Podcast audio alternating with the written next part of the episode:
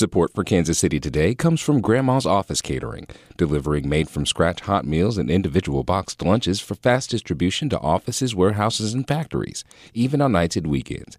Details are at grandmascatering.com. This is Kansas City Today. I'm Brian Ellison. Today is Monday, January 15th, Martin Luther King Jr. Day. Most Mondays, we begin our week with a look at state government and politics in Kansas and Missouri, and we'll do that tomorrow.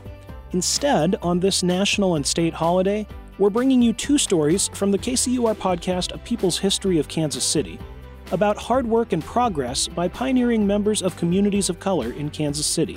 In a few minutes, we'll hear about a group of Kansas musicians who, more than 50 years ago, formed one of the first all women mariachi groups in the country before a disaster almost ended the band. I said, Padre Santo, ayúdame. And then all of a sudden, the man said, She's alive. There's a live one. But first, Today marks 95 years since Martin Luther King Jr. was born.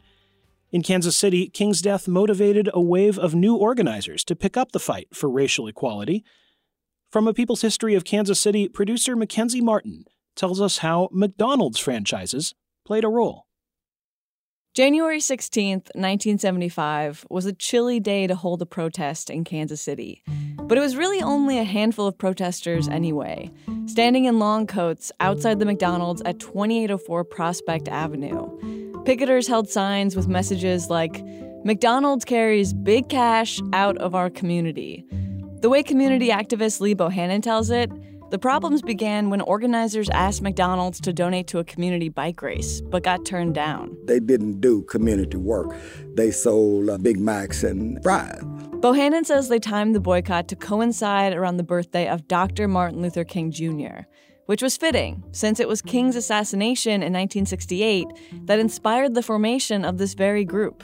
Kansas City's Social Action Committee of 20. When Martin Luther King died, almost everybody black I know had a sentiment that led toward I'm going to do something for my community. King's assassination also sparked a turning point at McDonald's. Get yourself ready for a trip through McDonald's See, McDonald's was in a period of rapid expansion in the 60s, thanks to Ray Kroc's aggressive strategy of franchising, which employs local entrepreneurs to run individual locations. But this potentially lucrative opportunity was, at first, only available to white people. When King was assassinated, it just snowballed. This is Harry Webb. He was a manager at a Chicago McDonald's back then. Caucasian operators that were in black neighborhoods were fearful to come back into the black neighborhoods. After King's assassination, white flight from city centers and pressure from the civil rights movement pushed the fast food giant to recruit black franchisees. It began in just four cities Chicago, St. Louis, Milwaukee, and Kansas City. Out of those cities formed the National Black McDonald's Operators Association, which grew to nearly 90 owners by 1975. Marcia Chatelain wrote about this in her book, Franchise The Golden Arches in Black America. They are really taking a risk, but they do it because they're fully aware of just the challenges of black business ownership during that time. Chatelain says that black franchise owners saw themselves as torchbearers of Martin Luther King Jr.'s dream. But not everyone thought that McDonald's locations, even black owned ones, were good for the area. Because the question is are they really invested or investing in communities? Or are they merely just kind of engaged in window dressing? This was the tension that Harry Webb walked into when he moved to Kansas City to open up his own McDonald's restaurants. When I purchased the franchise, I guess they they wanted to make sure I understood that I wasn't just making profit in the community and taking it out. Webb says SAC 20 protested his McDonald's for about two weeks until they got together and just talked it all out. That's when the black franchise owner and the black activists realized they had the same goal, just from different angles. Webb ended up donating to SAC 20's causes and turning 2804 Prospect into a real community gathering space. And he wasn't the only one doing this. Marcia Chatelain found that back in the 70s, black McDonald's operators across the country tried to pick up the slack where society was failing. They supported historically black colleges and held job fairs and voter registration drives. Lee Bohannon from SAC 20 says he never came around on McDonald's being good for Kansas City, per se, but he had great respect for the black franchise owners in town. There were some of these guys that were really sharp at entrepreneur. That was like Clarksdale and, and Webb. Bohannon says he now understands how they were fighting their own fight for representation and equality. Clarks felt like, I'm breaking ground here. Watch me. Nearly a half century after the protest, Bohannon still lives in Kansas City. These days, you can often find him working on a community garden at 77th and Prospect, which is probably about as far from fast food as you can get. That story originally aired last year. You can hear the full episode from A People's History of Kansas City, wherever you get your podcasts. We'll bring you another story from that podcast when Kansas City Today returns.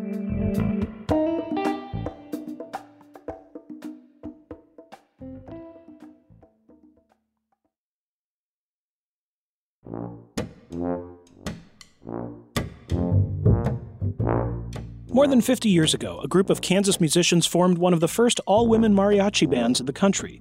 Mariachi Estrella broke down barriers before a deadly disaster almost ended the band. From the podcast A People's History of Kansas City, host Suzanne Hogan shares how their descendants are ensuring their legacy shines on. Mariachi music is deep and heartfelt. It's the music of Mexico. And for a short stint during the 1980s, Mariachi Estrella, a group of seven trailblazing women in Kansas, were a force who broke the mold in a male dominated music scene.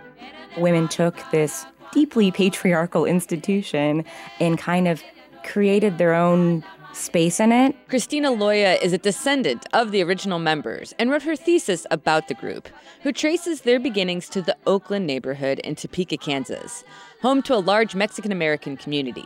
At its center point is Our Lady of Guadalupe Church, where Mariachi Estrella first started as a choir group in the late 1970s. Violin player Teresa Cuevas had just divorced and was in her 50s at the time. The music was a part of me that made me feel like myself. Cuevas spoke to KCUR in an interview in 2006 with other surviving members, Rachel Galvan Sangalong and Isabel Boldy Gonzalez. I never heard anybody saying, let's start an all female. It just happened that all of us that were in the choir were female. In 1980, a few choir members attended a mariachi convention in San Antonio, Texas. And that sparked the official flame, said Sangalong. We called it mariachi fever that we caught when we came out. It's mariachi fever. The women of Mariachi Estrella had a lot of fun together in those days. They taught each other different instruments and songs and got into the whole look the trajes, sombreros, matching bows.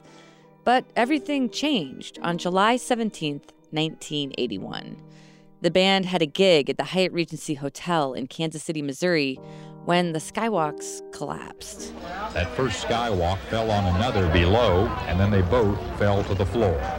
All of that occurred in just a matter of seconds. More than 200 people were injured, and 114 people were killed, including four members of Mariachi Estrella Connie Che Alcala, Dolores Carmona, Dolores Galvan, and Linda Scurlock.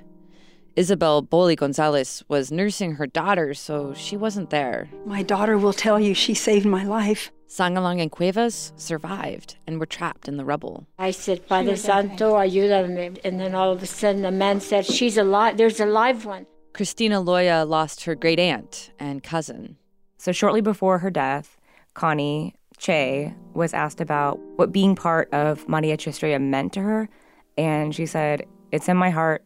I just want to see it carried on. I don't want it to die out. Loya believes research like hers is a crucial part of keeping her aunt's dream alive. And other descendants are doing so with their music, like Maria Elena Cuevas, who fronts a band called Maria the Mexican. And that band is inspired by my time in the mariachi band with my grandmother, Mariachi Estrella. After the accident, her grandmother, member Teresa Cuevas, kept the name Mariachi Estrella and passed the music on to her grandkids, like Maria and her sister, who went on to start their own musical paths.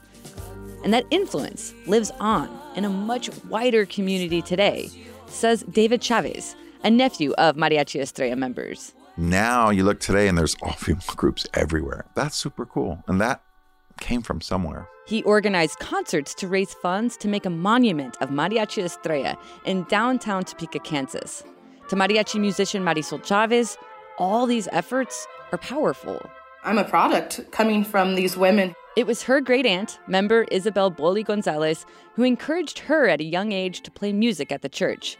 Now she's pursuing her dream as a musician and educator in the Oakland neighborhood where Mariachi Estrella got their start. She's made it her mission to teach all of her students about them so that their legacy continues to shine on in future generations.